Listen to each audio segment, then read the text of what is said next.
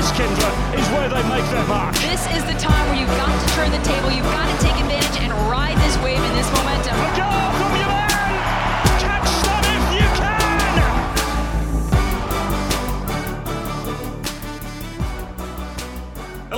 Welcome to the Match Preview Podcast. As always, Callum Williams alongside former Minnesota soccer star Kyndra de St. Aubin. Big show planned for you today. I know usually we have somebody from the opposition, but that wasn't uh, able to be achieved today. So we will later on be hearing from Jacori Hayes, who I think it's safe to say will give us just as good an insight as any to Minnesota's opponents, FC Dallas, this coming weekend. So before we get started, Kyndra, um, two and a half weeks, I haven't seen you. How's things? yeah, I know. It seems kind of crazy to have this kind of a break in the middle of the season. And, not that we haven't experienced this before when we had the World Cup and we've had other international breaks. But, um, and you know what? Quite honestly, we should be used to this by now. After COVID, after the pandemic and the stops and starts and the wonkiness, I feel like this is, it would have felt weirder if we had had a straight season with no breaks.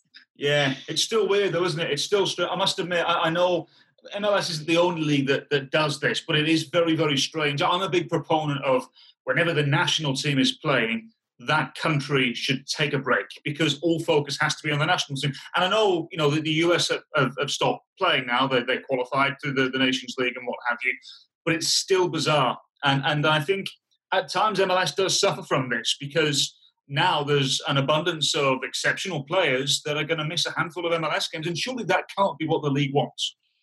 Yeah, and you know that's always been the debate, at least of more recent years, of um, getting on the same calendar as other leagues around the world. And for the United States, and I shouldn't say that for North America, it doesn't necessarily jive with the climate and with everything else. You know, to try to get the calendars different. Um, but we'll see. I mean, who knows? I mean, things are times are changing, but as more and more quality players are going away on international duty, and it's a break for other leagues and not a break for MLS, they might start to change their mind because as they as the league continues to attract more international players and more national team level players, you're right. You don't want the games and the quality of the games to suffer when you return. There's depth of squad on every roster now, but not when you're missing your top 3 or 4 players for every roster. You don't you don't want that to be the case. You want to have the best team out there, not just for the teams and the clubs in the season, but also for the fan base that pays good money to see these guys not a debate I was intending on having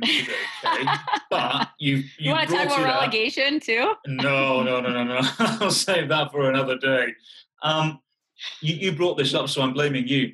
Um, international calendar. Where are you on the whole debate of MLS should switch its season up to align with with Europe and other leagues around the world? I would be a proponent of it but I do think that it's got to be for the right reasons. Um, and I think it would really depend on how MLS would position it, how it would go down with the players, how it would fit with the rest of the things this league in this country, in North America, I should say. Again, you know, tries to do things. Um, if you had your druthers, how would it line up? When would it start? When would it stop? How how would it go? Would it go exactly like the European calendar, or, or you know, what what would you see?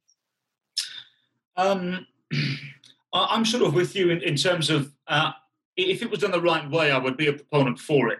But but I just there's so many things to figure out, aren't there? I mean, you, you cannot have a regular season game in Minnesota in late January. You just can't do it. With an outdoor stadium, you can't do it. And, and, the same could more than likely be said. And I know that, that there are examples of the opposite. Uh, for example, this coming weekend when Minnesota play Dallas, I have no idea what the temperature is, but I'm sure it's going to be unbearable.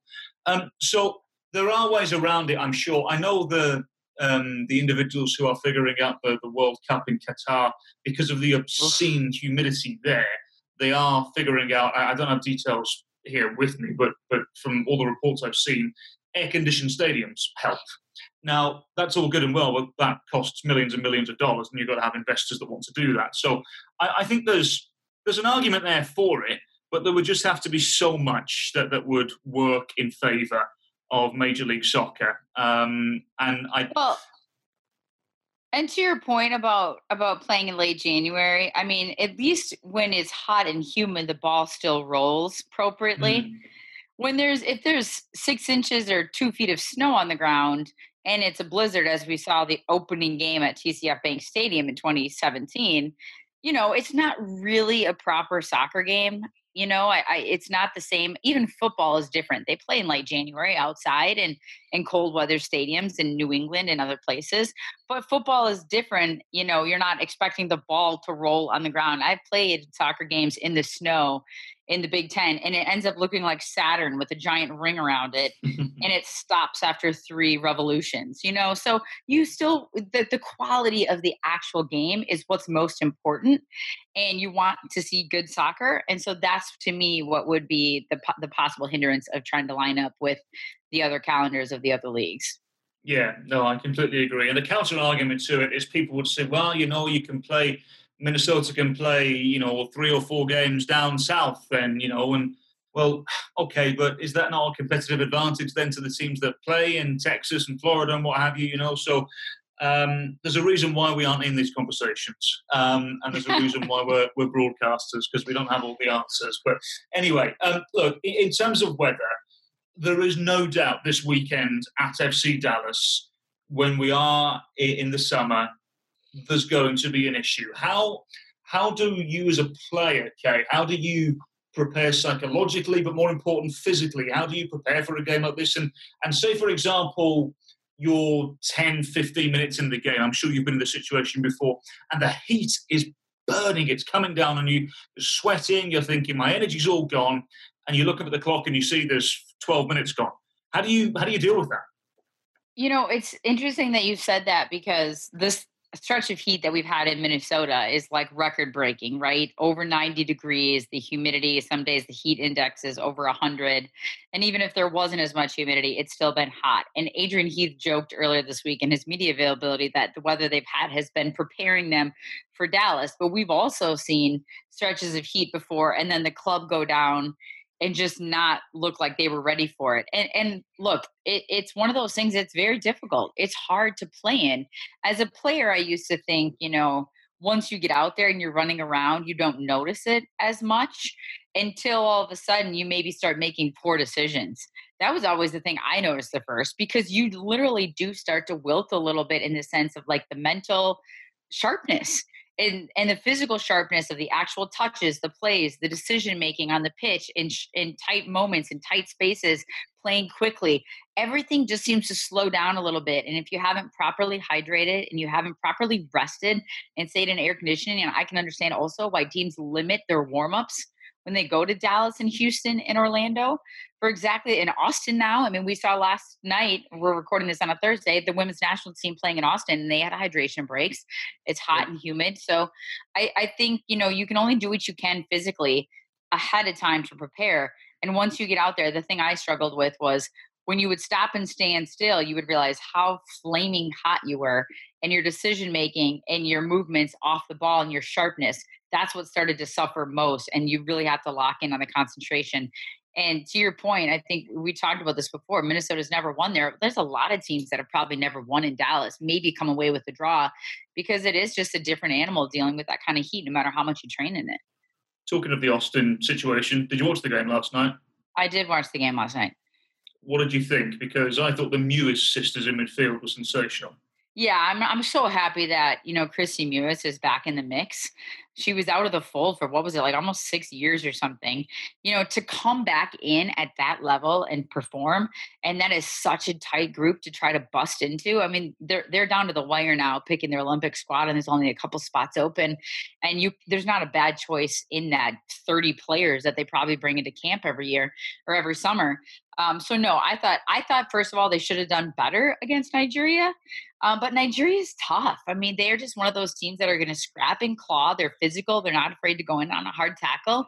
And I thought um, at times the U.S. maybe looked a little not lax isn't the word, but expecting to be able to do more easily um, against Nigeria side that Hardy trading together, and Randy Waldrum is now their coach, and hardly had time with him as the coach. Not even their first choice goalkeeper with the club, so or with the the country. So I don't know. I thought it was good. I mean, the U.S. You know, you know, they just they do what they do. they, they just win. Win. Yeah. yes, that's all they do. Uh, talking of, of winning as well, whilst we're on the subject of, of international football, uh, Robin Lod and, and Jukka Raitala obviously got themselves a win in the opening game of, of their tournament uh, of Euro 2020, which uh, obviously um, that particular match was overshadowed and, and, and, quite rightly so by the horrendous events that Christian Eriksen and the Eriksen family had to, to go through. Um, I can't believe the game was played just a few hours later. I can't believe the game was resumed rather a few hours later. Um, I think as a, as a Finland player, you, I know I certainly would have felt a little uncomfortable with it because there were shots, Kay, when, when we were watching it. There were shots when the game was resuming and the players were warming up. Uh, some of the Danish players that were still crying. That, that's something to, to you, you can't even think of dealing with something like that. Yeah, and I know that they voted um, or it came to a consensus or whatever it was to to resume the game. But I think that the decision should have just been taken out of their hands. I think the tournament, you know, and, and those that have the powers that be should have just said, "We are not resuming this game tonight." Um, and I understand the intentions, you know, oh, let's do this for Christian, let's play for Christian. But the emotions are so raw, and you experience something like that firsthand. I have never mm. experienced mm. anything like that firsthand from even just as a as a spectator or a teammate or anything but you've heard other stories. This has happened to other athletes in different sports where someone has collapsed and or even just had a bad injury. You know we've seen in the NFL and the NHL where a guy goes down and they're stretchered off and they're not moving their limbs and you know they're probably paralyzed. Like how do you mentally wrap your brain around that and get it together? And i think it was an unfair ask to put it on the players um, to to your point though about just Robin and Jukka and um, and Jan as well, and you know seeing Rasmus Schüller in the mix too with Finland, former Minnesota United player. I just I just love that they are representing their country. The excitement about the Euros for them and representing their country was so high going into last summer.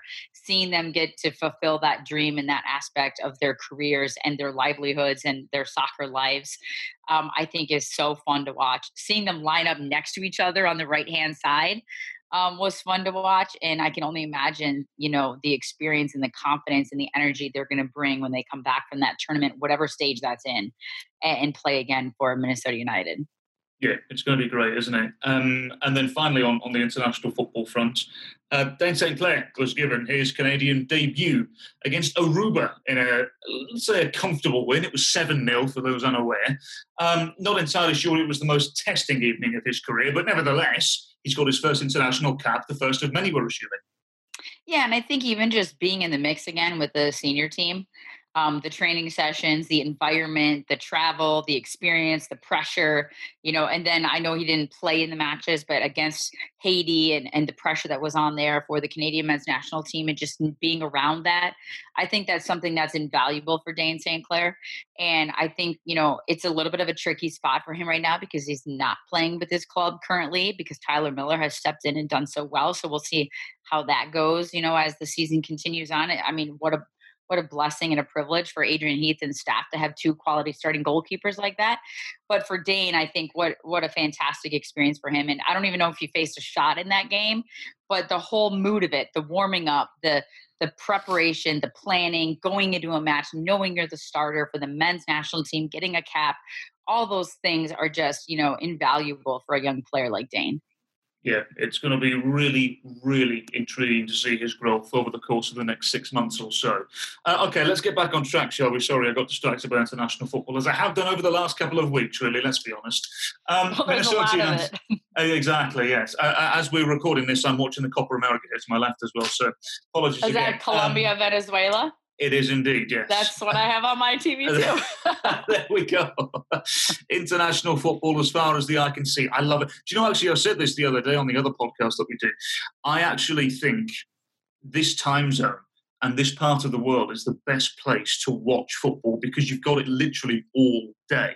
Um, with the Euros uh, games at 8 in the morning, 11 in the morning, 2 in the afternoon, uh, going to the group stages. Now the Copa America, 4 p.m. Uh, and 8 p.m. Uh, and, and, sometimes there's been a 6 p.m. game in there as well. It, it, it's sensational. Um, I, I, I, love the fact there's so much football on TV in this country. There's more football on TV in North America than anywhere else, I think. And, and it's, it's wonderful. It's great for the game. Isn't it like the most frustrating thing now when you can't find a game?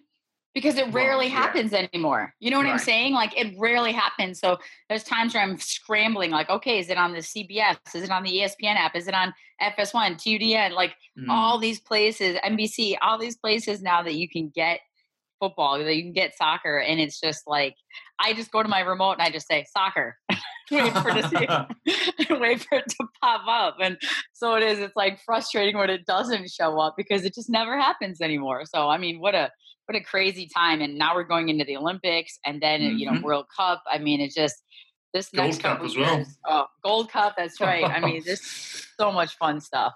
It's fabulous, isn't And it? MLS, MLS, right? exactly. So, so here we go then. Fine, let, us get back to it, shall we? Again, that's my fault. I'm sorry.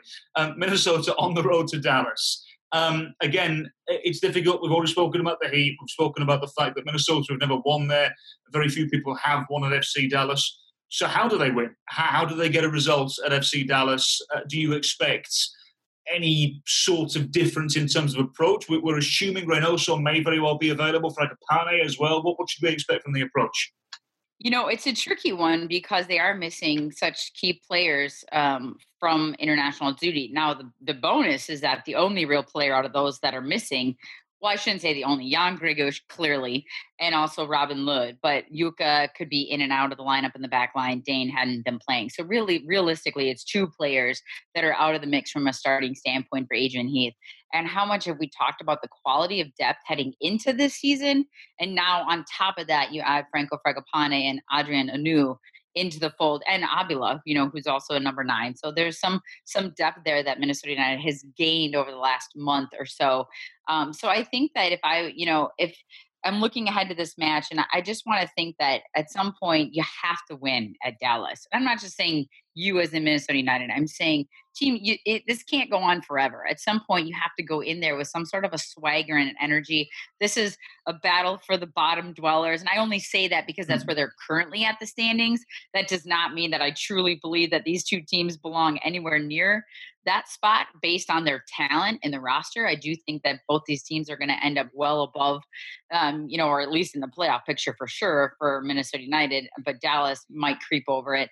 So I think that this is a this is a time for Adrian Heath to lean on that depth, to lean on that quality of the roster, to lean on some of these guys to step up in these times where these international guys are probably going to be gone at least for another week, um, depending on how their teams do, if not longer. And um, I, I think it's important for those new players to they are literally going to be thrown into the fire in Dallas. And fortunately, Mhm. they've been thrown into the fire in Minnesota with a 90 degree heat. But I'm pumped to see Franco Fragapane. I think I was bummed that we didn't see him at Real Salt Lake, knowing that we were going to have to wait three weeks to see him in action. Yeah. So many exciting things coming, you know, from the club, from the coaching staff, and even just you and I being at training of what he's capable of doing, his dynamic play on the wing, but cutting inside and creating. Is there anyone better that Emmanuel Reynoso likes to play with than a player that is skillful and technical and can cut inside and help him create and advance the attack, as we saw with Kevin Molino and Reynoso and the magic they made. So I think these are good things. This is a positive thing. And I think that Minnesota United absolutely could go down to Dallas and get a victory this weekend, coming off a couple weeks of rest, training in the heat, and being ready and fit and, and capable of it. Yeah, really, really interested to see what happens. Before we go to break, and remember, stick around because after the break, we'll be speaking to Jacori Hayes all about FC Dallas and his career there before joining Minnesota United. Um, I'll give him what I think is going to be the starting 11K, and then I'd love to get your thoughts. I'm, and, and this is, bear in mind, we're recording this on Thursday. We, haven't seen, we sort of glimpse of training, but we, we haven't seen too much. I'm assuming it's going to be Miller and goal. The back line will be Métanire, uh, Boxall, Dibassy, Gasper. Uh, I think the two sitting midfielders will be Trapp and Dotson, although Dotson will play in his more comfortable role as an eight. Uh, I think it'll be Hansen on the right. If he's fit, Reynoso in the 10 with Fragapane on the left and then Hunou up front. Um, I'm assuming you're, you're similar in thoughts. Agree with you 100%. And the only question mark would be Reynoso and what he's able to do and how Adrian feels about bringing him back. But I think that's a lineup. That's crazy. I mean, think about the lineup that you just said. And that's without the guys that are missing for international duty. And I think that is something that Minnesota United fans have to be really excited about because that is a stellar quality lineup to be able to throw out there on the road without your international guys that are gone with their national teams. I think that's something and, and a huge reason to be excited for the second half of this season. Are, are we even at the half? We're not even close to half. Other the last two thirds, the last two thirds of the season when we come back and and I mean we have a game every you know three days or whatever that is. So um, I agree with you 100. percent I hope Reynoso is fit and healthy and ready to go because I want to see him with Adrien Hunou. I want to see him with Franco Fragapane and Niko Hansen. To be fair, so much energy that he can bring on the wing and also the ability to cut inside and get to the end line and a little bit more multi-dimensional than maybe what you get from an Ethan Finlay on the wing. But again, options, options, options. And this is good stuff. This is good things for Adrian Heath and Minnesota United. Looking forward to it. Minnesota United on the road against FC Dallas on Saturday evening. Stay with us. Next up on the Match Preview podcast, we'll talk to former FC Dallas and now Minnesota United midfielder, Jacori Hayes.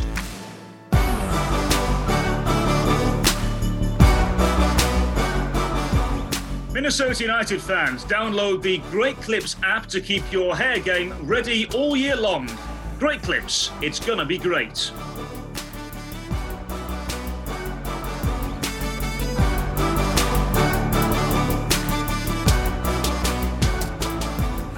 And a very warm welcome back to the Match Preview Podcast. Callum Williams alongside former Gopher soccer star Kyndra de St. Aubin as always.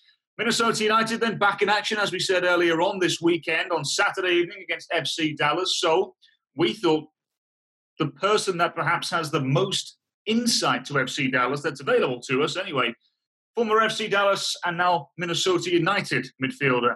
Jacori Hayes joins us. Jacori, welcome to the podcast. How are you? I'm doing well. Thanks for having me.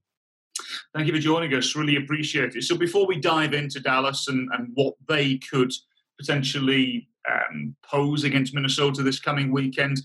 Let's talk about the season so far from a Minnesota point of view. Uh, two, four, and one. What have you seen so far? Uh, I mean, it's not the greatest of starts from us in terms of the season, um, but you know, the last three games, I think we've shown well and gotten results. And you know, we've had a couple weeks off in terms of games, but we've been training hard, and um, you know, we're about to run into a thick spell of games this summer. Um, so getting getting guys back, and you know, there's some guys away with international duty, but you know, once they come back, we'll have full strength squad in terms of everyone's available. Um, but you know, I think we're a team that's on the up, and I'm looking forward to the next couple games coming up.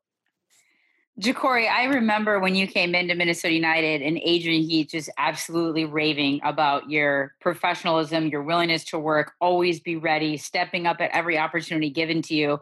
This season, only the three games that you've played in thus far in 70 minutes, but always ready when you step on the pitch. What can you say that's like from you, you know, for you from a mentality standpoint to always kind of have that mentality and that attitude, bringing it to Minnesota United? Yeah, it's something that I've had, you know, growing up my whole life, even through youth soccer, was just training hard and being ready for, you know, anything that could happen.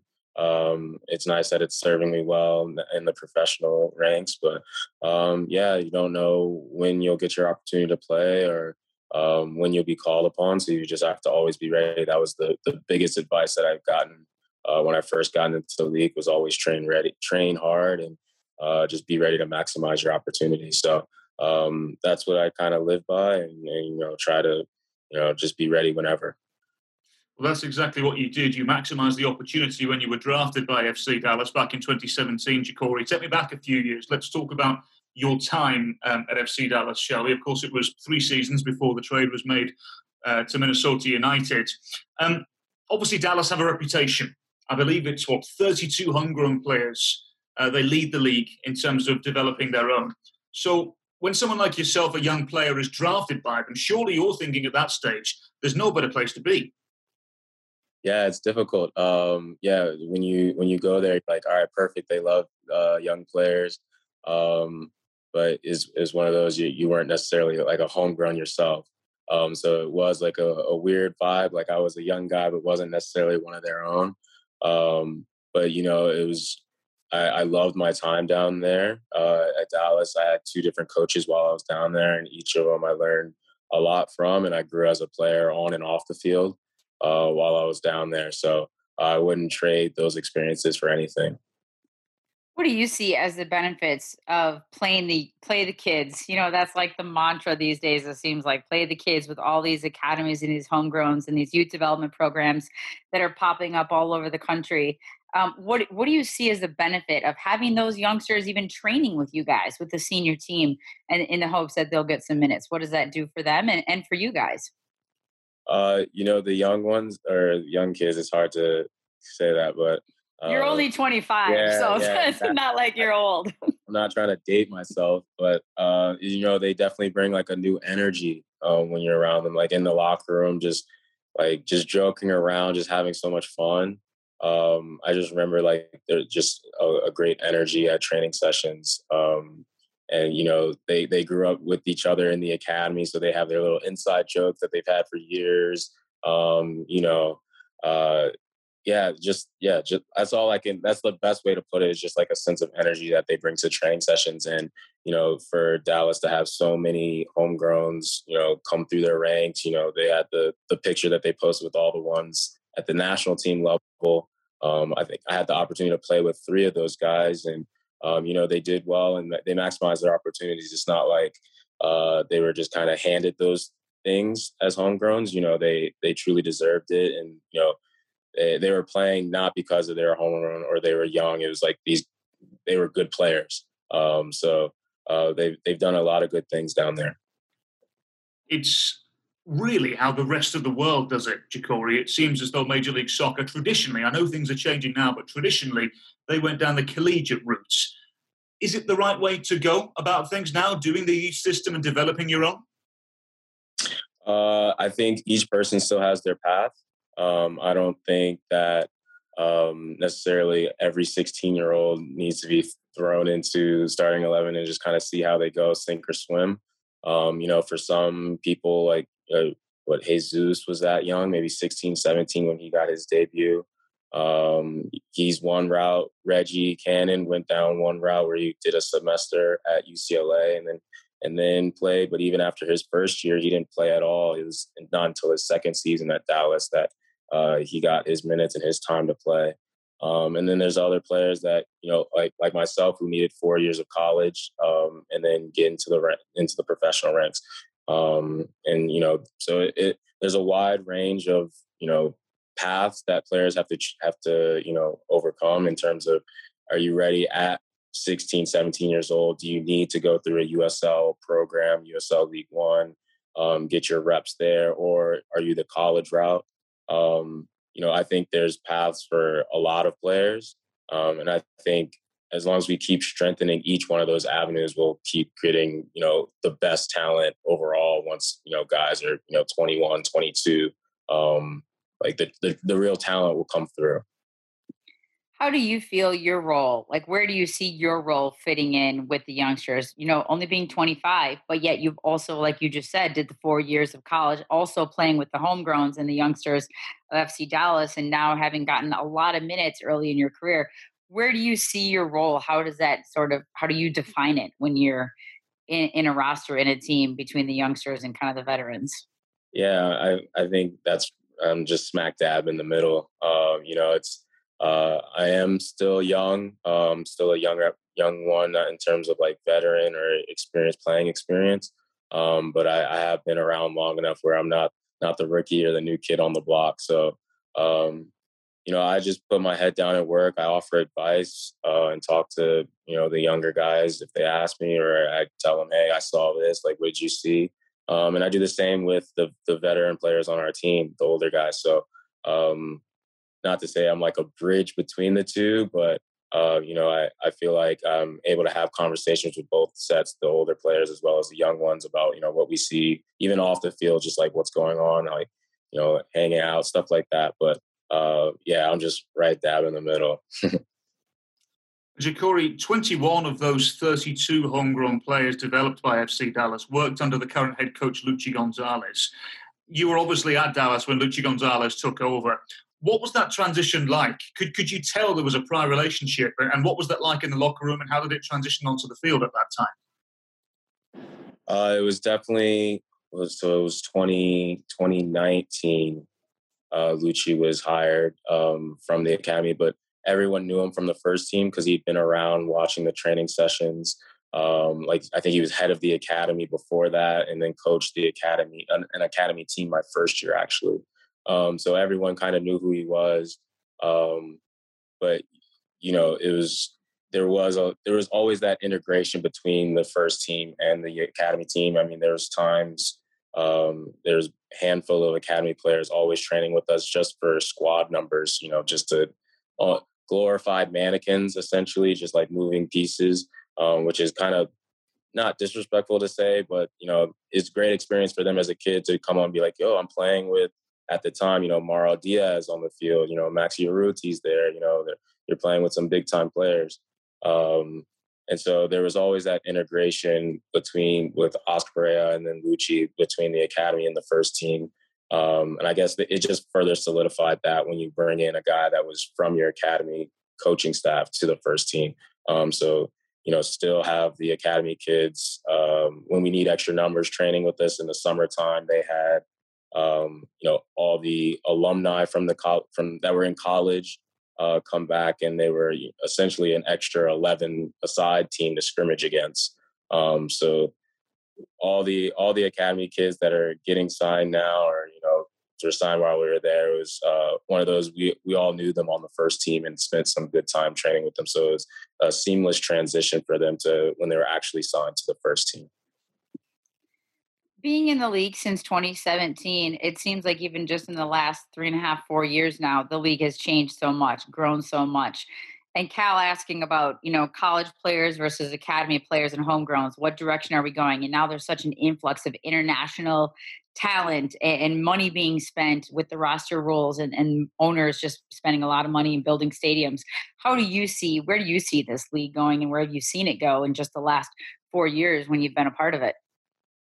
Yeah, I mean, I just see it continuing to skyrocket. Really, um, you know, it's it's something I talk about with friends. Like, uh, you have to get better each year just to kind of keep up with the pace of the league and how they're bringing in new superstars or new young players that are signed that um, that are incredible talents. You know, so it's uh for me personally, it's like I gotta step up my game each and every season just to feel like I'm still competitive and you know, able to do what I need to do on the field.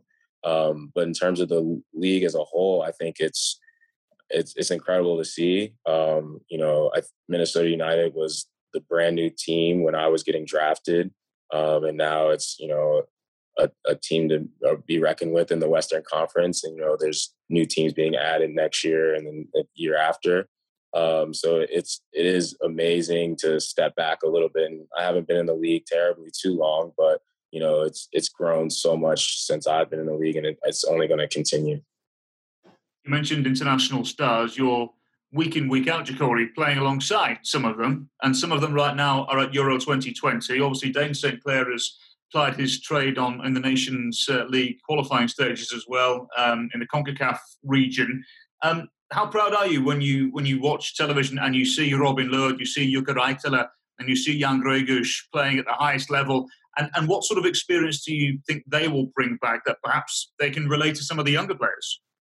It's uh it's very cool. You know, I cut on the TV and I see, you know, them playing against you know, the world superstars and it kind of closes the gap in terms of how far you think Europe is from here because um, I mean, you're you watch Premier League all the time or Bundesliga, La Liga, whatever the league is, and you see these superstars, and then you talk to Robin, and he's played against them, traded jerseys with some of those guys, and it's like, oh man, like I train against Robin every day, and he just played against those guys. Like, yeah, we're doing some good stuff here. Like, we're good players, you know, and so. Um, you know, I hope young players that you know have the chance to go over to Europe can, you know, talk to these guys, you know, almost like measuring take, like put yourself against them. Like, all right, I did well against them. Like that means I can do well against, you know, the guys in Europe. And um, I think the league as a whole should be taking it in like that as well. It's just, you know, we send those guys to Euros and they do well. They're starters for their for their club for their country. And um, you know, I don't think we should feel like we're the little brother to um, to Europe. Really, I mean, we can you know compete with any of them. uh, do you know what, Corey? Uh, Corey, I've, I've done I've done an abundance of interviews with people over over the years of covering this league, and what you've just said is probably the most intelligent way, uh, and certainly the most articulate way of, of saying where MLS is at the moment. Because there, there's still a stigma for sure, no doubts. But when they come here, we saw um, Gonzalo Higuain say something to the press that was silly the other day. Um, but it, it really is closing the gap, isn't it? Uh, and, and I think over the course of the, the last couple of years in particular, it does feel as though um, some of the bigger leagues in Europe, because in my opinion, Major League Soccer is better than a lot of other leagues in Europe, but it does feel as though MLS and some of those bigger leagues are starting to get closer and tighter together. You being the age of 25, you must be incredibly excited to know that maybe in five years' time, who knows where this league is going to be, and you're going to be a part of it. Yeah, I'm, I'm really excited. Um, and like, I don't want to put, you know, the buggy before the horse. I'm not saying like, let's put up us against Barcelona right now. Let's do it. um, but yeah, like you said, we are closing the gap. And um, I look at it, I have a little brother right now that's 14 and playing, you know, it's one of those I want him to be in the MLS. And, um, you know, if I'm not able to, maybe I if the league doesn't get there by the time I'm finished playing, I'm hopefully it's at that level when he needs it to be. Um, so I, I'm just incredibly excited for like what the what the league's growth will be and um, and continue to close the gap. I mean, I I truly think it is closing year by year yeah, it's um, it, it's really getting there, and uh, really excited um, that we've got you a part of it here. Uh, okay, so let's move on and, and talk about Minnesota United, then, shall we? It, it's still a bit odd. the The gap was, I think, significant over two and a half weeks. As a player, how do you not only from a physical point of view, but psychologically get through that, knowing you've got a fair bit of training to do before the next game? Uh, it has been difficult not to play against someone else in this span. Um, but it's it's we've had you know days off where we've gotten our mind off the soccer and almost hit a reset button, a little recharge, and then we've had a lot of hard training sessions to try to replicate that game fitness, that game intensity. Um, and that's the that's the best that you can do is try to truly replicate it. You can't exactly get it perfect, but um, I think we've been training hard. Um, you know, I said it earlier to some guys, but we've been able to like integrate some of the new players in right now without having three days of, you know, three games a week where you're not really training. You only have the game time to know what they actually do. Um, so you get a little little taste of what the new players can bring, and um, you know now we get to showcase it on Saturday and uh, fine tune it throughout the summer before you know the second the last stretch of the season you talked about it in the beginning when we first started chatting about the the slow start that Minnesota United got off to this season, not the start that the club wanted, but then you have two wins and a draw heading into this break. Did it feel like the break came at a good time or it was a hindrance or you would have rather kept that momentum going or as you said, a rest, a recharge, almost a second preseason and getting those new guys kind of integrated integrated into the club? Yeah, I guess there's there's no real um I guess you would want to keep the ball rolling in terms of games, like you said, just like all right, we're on a we're on the up. Let's keep uh, let's keep after this. Um, but I think it does. It, this break did come, you know, how it was supposed to. Really, like we we got some new faces, and um, they're assimilated into the team now. And um, yeah, now we just we, there's a stretch of games, so it's now it's uh, we have to put on the uh, the working boots on and, and get after. We got games like every three days, and um, if there's no midweek game, it seems like a light week really um, in this summer stretch. So um, yeah, I guess the rest did come at a good time because there's a lot of games coming up for us. Yeah, I would uh, get ready. It's going to be a very busy period, isn't it? Um, let's talk about some of those new players that have come in, Jacori. Uh, we love it when new players come in. It's always nice when there's fresh blood to talk about, isn't there? Um, so, myself and Kyndra obviously get the chance to, to watch training a couple of times a week, but you're there on the field with some of these new players. Let's focus specifically on Franco Fragapane and Adrien Hunou. What have you made of them so far? I think they're high level players. Um, I don't want to give away too too much. Uh, it's almost like a, a, a, movie trailer preview you guys will see on Saturday. But uh, you know, I, I think they're good players. We uh, they'll elevate the team, um, help us, you know, building out the back and in terms of like connecting players. Um, and you know I'm excited to see what they're what they'll do in the final third against other teams. I've seen what they do against uh, our own our own defenders, our own players, but uh, I'm excited to see what they do in against other MLS teams. When you look again at the league and the quality and the players and the depth and what Minnesota United has brought in just in this first window, how important is that depth going to be as you talked about these games are going to come thick and fast. You still have players away for international duty. How important is it to have everybody just stepping up in the quality of that depth? Uh, it's it's, it's massive um, in terms of being able to rotate guys um, for the midweek game or on the weekend. But I think most importantly, just uh, bringing that competitive fight in that fight uh, at training sessions. Um, you know, only 11 guys can start. You know, I've, I've heard that phrase. Unfortunately, only 11 guys can start. Um, so it's, you know, there's going to be some tough decisions that need to be made. And, you know, our job as players is just make, you know, coaches' life miserable in terms of like, all right, who do I leave out? You know, I want to put this guy, I want to put this guy. Who, who, who do I sit out? Um, so I think when you have a, a deep, deep roster like that, it, it just in, encourages uh, intense training sessions and tough decisions for coach. Um, and then ultimately it translates to on the weekend, you know, those are the best 11 guys from the week and they're in the best form. And hopefully that translates to wins on the weekend. So um, the deep roster is, is, is massive. Corey, before we start talking about the actual game and actually do our jobs and do a match preview podcast here, um, sorry, we've gotten distracted of talking about football. Shocker again. Um, how how do you see your trajectory and your career path? Because you mentioned some of the players earlier on that you've played alongside, like Reggie Cannon, for example, going off to Portugal, and the way that FC Dallas have done things, selling off uh, Bryan Reynolds, and, and, obviously Justin Che is now back, but he's been on loan to Bayern München for the last six months. I think Kyndra and I, and, and the abundance of broadcasters we speak to, and, and scouts and coaches and whatnot, have all got the same opinion of you: is that you could play just about anywhere in the world. What is your goal? What do you want to do over the course of the next five years, let's say?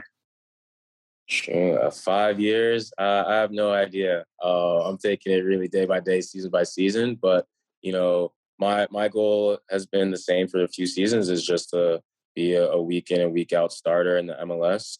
Um, you know, hopefully that does translate in a few years to a, a move over to Europe. But um, I'm not necessarily focused too much on that. I just want to get better day by day and controlling the things that I can control um, and that's how I train and you know keep trying to push to be in the starting lineups.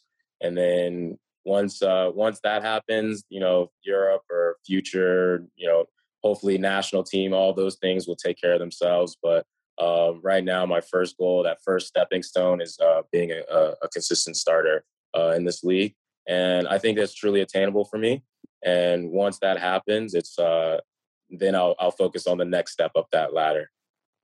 I just have to ask you one more non Minnesota United FC Dallas. Did you watch the USA Mexico game? And if so, as you mentioned, the national team. I mean, what what does that do for a player of your caliber watching something like that? How fired up were you watching it?